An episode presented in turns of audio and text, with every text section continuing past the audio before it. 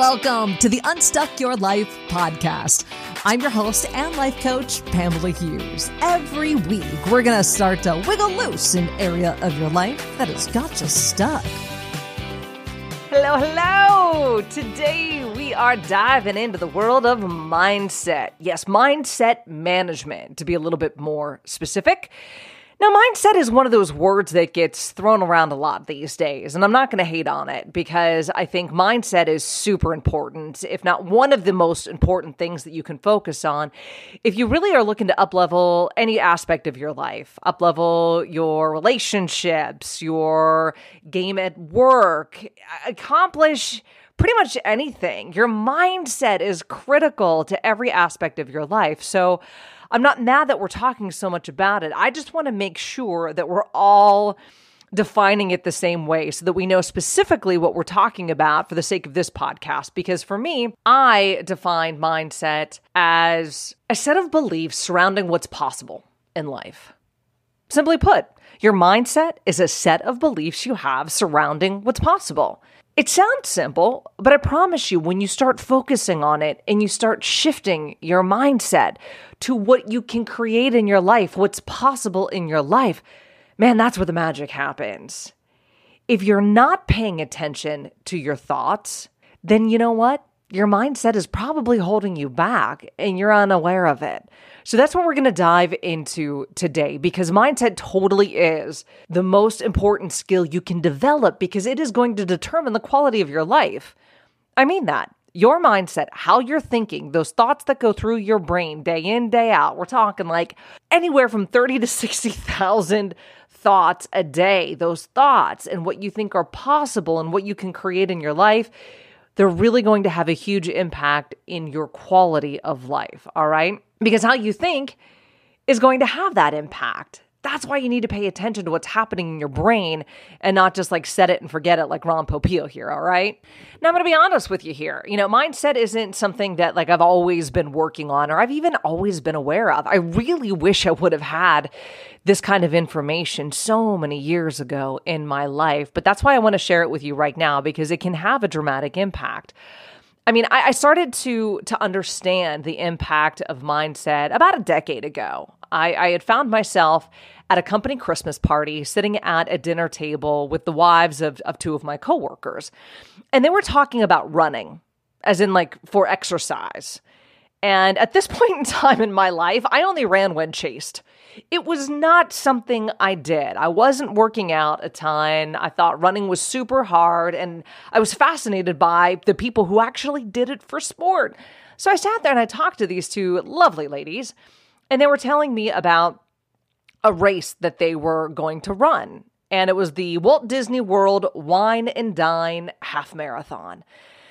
And to be honest, I was like, well, you know what? Um, yeah, the only way you're going to get me to run 13.1 miles is if you have a plate of hors d'oeuvres held by Mickey Mouse himself in one hand and a beer in the other. Like, that's it.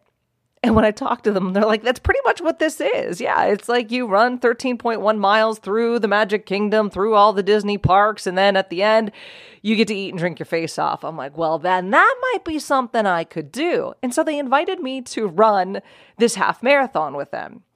And while I thought it was super sweet, I'm like, ladies, yeah, no, I'm not a runner. Me, not a runner. Again, only run when chased.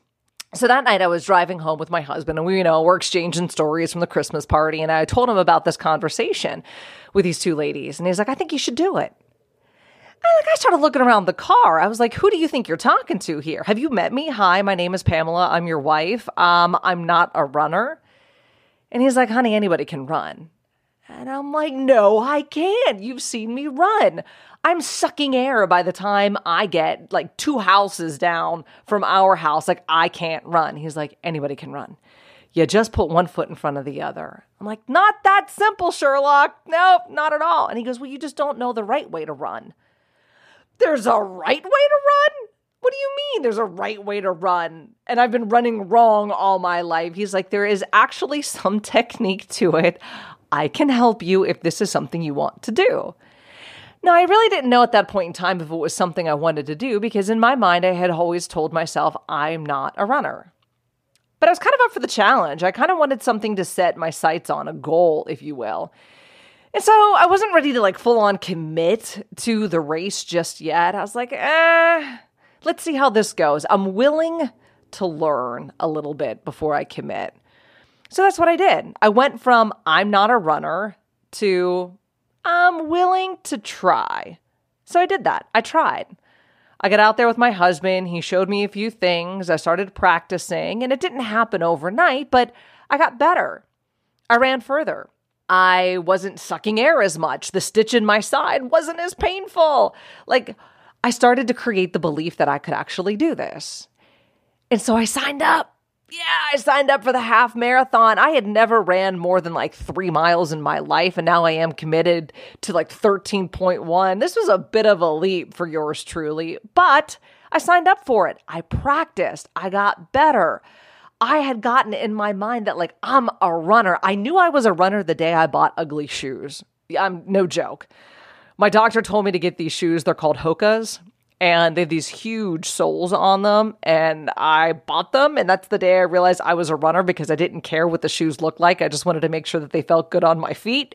Yeah i went from i'm not a runner to i'm willing to learn to holy crap i just bought ugly shoes. I'm a runner. I mean this was over the course of about you know say six months. And i did it. Yeah i i signed up the whole family flew down to Walt Disney World. My husband ran with me, and I ran. I ran 13.1 miles. I ran that half marathon. At the end of it, I had a Michelob Ultra Light. That's the only time in my life that beer has ever tasted good, but man, it was good. And I ran it all with pneumonia. Yeah, I, I throw that last little tidbit in there for you um, I, I didn't know I had pneumonia at the time. I, I knew I was sick. I was coughing and coughing and coughing and uh, not feeling all that great, but I had committed to running this race. I worked so hard for it. I had become a runner in the process. And so there was nothing stopping me back. My mindset had changed. It had gone from only run when chased to running a half marathon with pneumonia. Now, I'm not sitting here recommending that you do all of that. Again, didn't know that I had it, but I was proud of myself. I believed in what was possible. Your mindset, set of beliefs surrounding what's possible, it was possible for me. I changed that, and it changed my world. I begun to realize that I can really do anything I put my mind to. And I know that sounds so cliche, but man, is it true when you start testing it and proving it to be true. It is incredible what you are capable of. Mindset is so important because the only thing standing between you and where you want to go are a set of skills that you need to develop. That's it. When you think of goals like that, the only thing standing between you and your goal is a set of skills that you haven't developed yet. It makes it sound so much easier, right? And it is, that's it. And the most important skill that you're gonna wanna develop is your mindset. It's gonna drive the decisions that you make, and then you're gonna find evidence to support those decisions. So when you think about mindset, I want you to ask yourself, or, or, rather just answer these questions. When I when I give you these two options, where does your mind automatically go? Do you think life is happening to you or for you? Do you think people are with you or against you? Do you think the world is a hostile place or a safe place? Your mindset is what answered those questions for you. The evidence that you have gathered in your world through however many years you've been on this earth is going to have a huge impact on how you answered those questions. Now, don't beat yourself up if you think that life is happening to you because the world is a hostile place and you think everyone's against you. I know people like that. Heck, I was that person for a long time. I'm not judging. I just want you to create some awareness around it here. Because you see, so many of us struggle with mindset because we're fighting against all of these beliefs. And frankly, it's a lot of beliefs that we developed as a kid. For some of us, maybe your parents weren't the best of role models, they did the best that they could. You were making choices as a kid that you were too young to really understand the impact of them. And then those choices really started to solidify and they became hardwired in your brain. You see, mindset starts to develop during your teenage years by accident. Now, I don't know about you, but I wouldn't recommend letting a teenager be in control of such an important aspect of your life. Your mindset, the thing that affects the quality of your life, your happiness, and the results that you create. That's why it's important for you to look at it now as an adult. Poke around, see if you like what's in there. Because your mindset is made up of those decisions, those beliefs. So decide to believe that the only thing that matters is that you learn and grow is that you learn and grow. How great would that be if the only thing that mattered, you believed the only thing that mattered in any situation was if you learned and you grew from it? So much freedom there. And that's available to you. Carol Dweck wrote an amazing book. It's called Mindset. If you haven't read it yet, totally recommend that you pick it up and read it. Now, in it, she explored the differences between like a growth mindset and a fixed mindset. If you have a growth mindset, then you believe like basic skills, uh, intelligence, talent, those those skills, you cultivate them. You can grow through strategies and efforts and help from others. There, there's something that you can grow and develop. Now, if you have a fixed mindset, that's where you believe those certain skills, like basic abilities, intelligence, talent, that you you have as much as you're ever going to get. It's fixed. And the goal for people who have a fixed mindset is to look smart all the time. They're afraid of looking dumb. So, if you want to develop more of a growth mindset, which I highly recommend, one, pick up the book. Two, you can borrow some of these beliefs. Belief number one that you can borrow my energy and effort will be rewarded. Boom, baby. Look at that. Yeah. How would your life change if you truly believe that your energy and your effort would be rewarded? Whatever you did, whatever energy and effort you put into things, it would be rewarded. If you truly believe that the hard work that you put in at the gym, at home, with your family, at work, all of it would be rewarded. You see, consistency is the key and it unlocks the door to your goal. So, what would change if every time you thought skipping the gym because you were tired and didn't have the time, that you believed your energy and effort would be rewarded? You'd go. What would shift?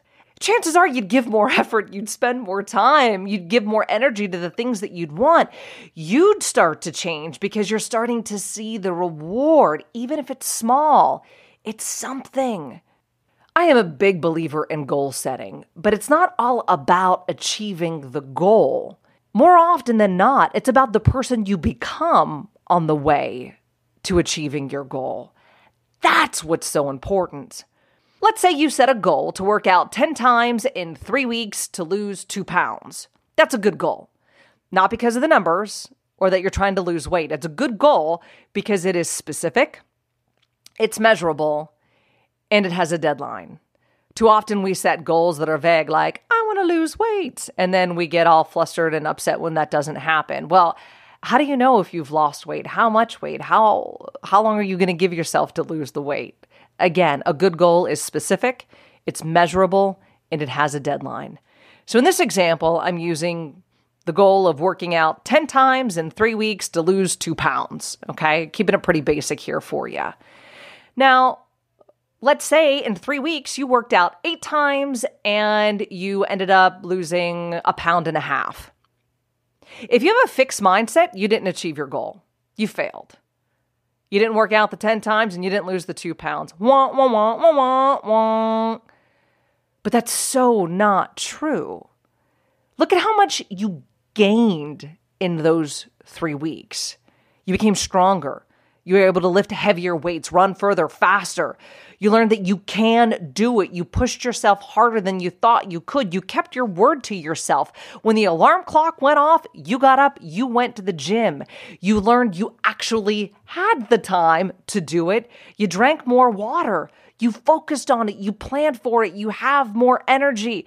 Yeah, You may not have lost the two pounds, but look at how much more you gained by setting that goal.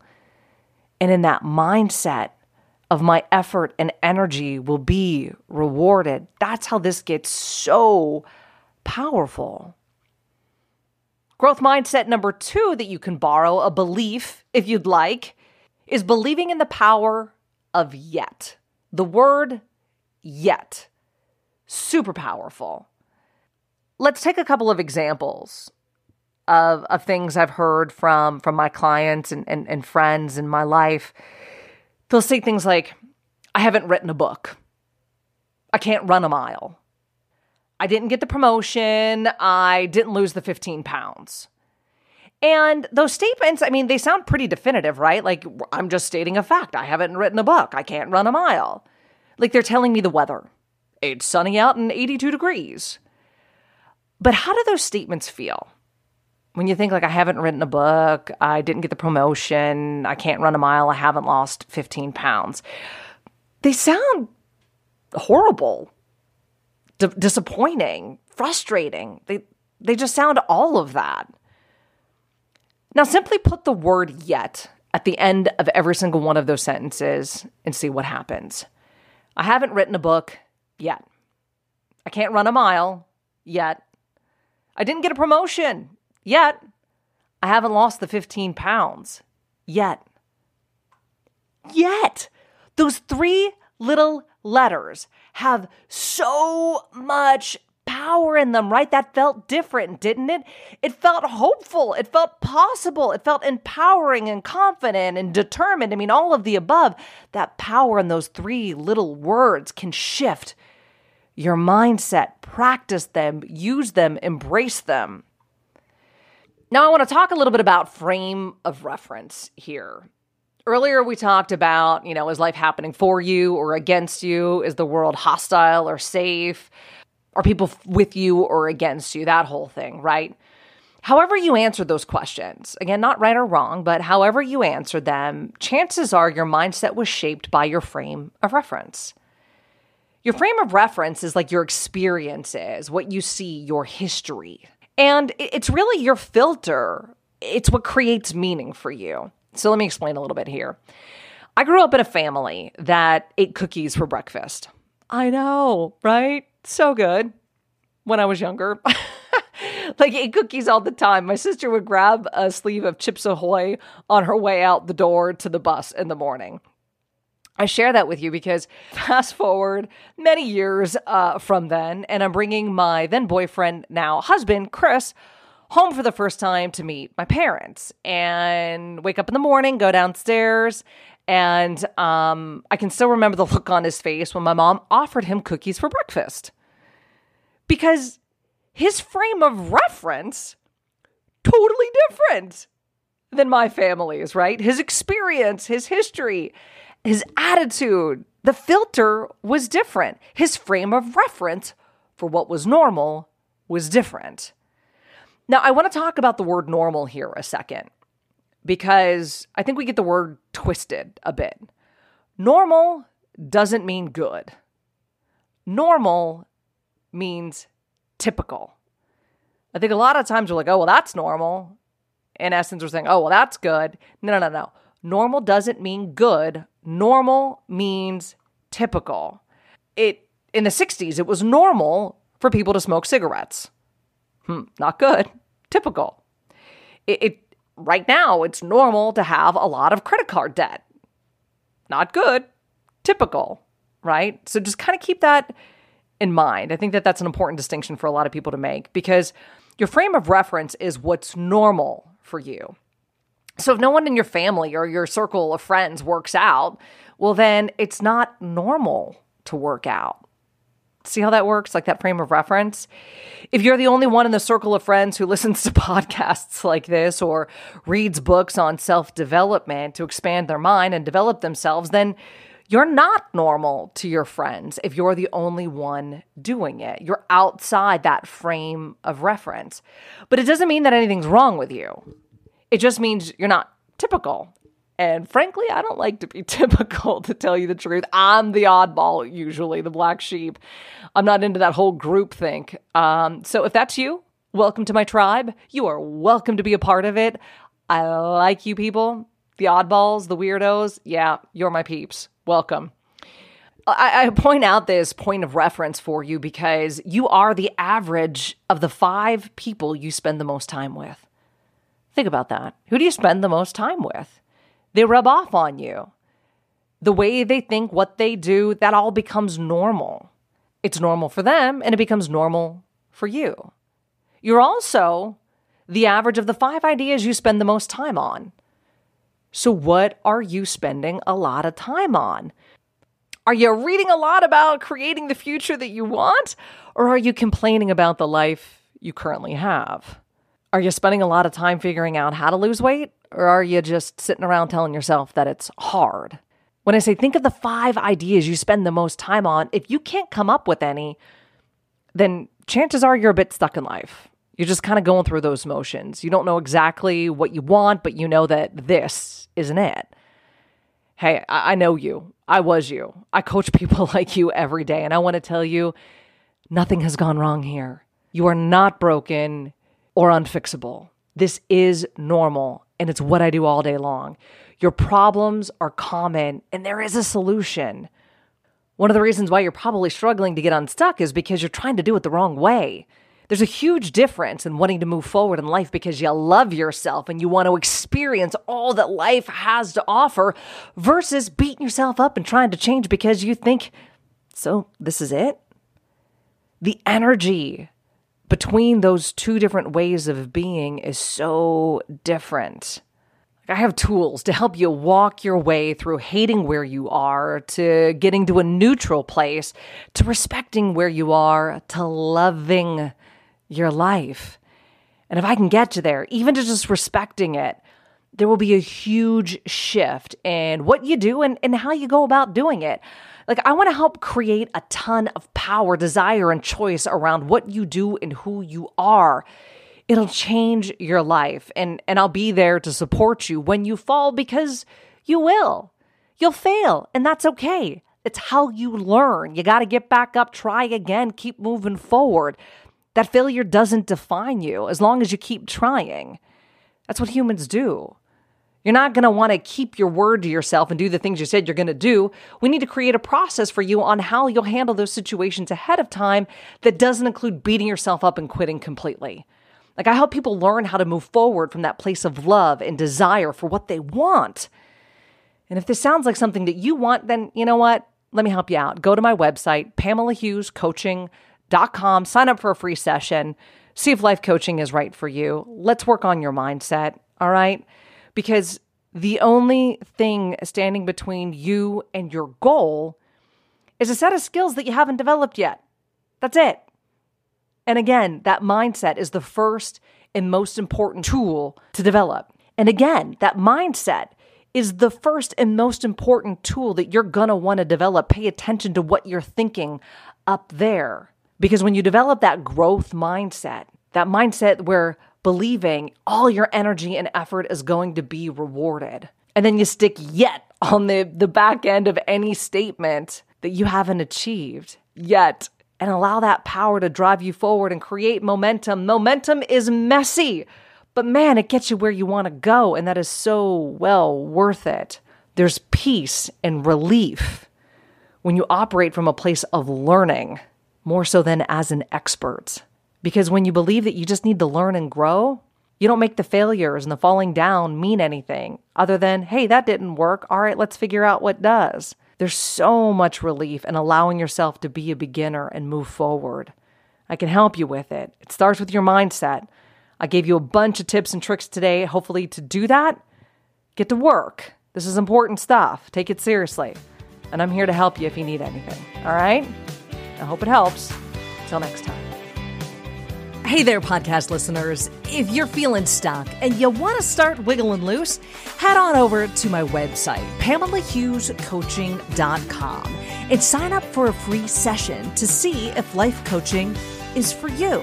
Again, that's PamelaHughesCoaching.com. Hope to chat with you soon.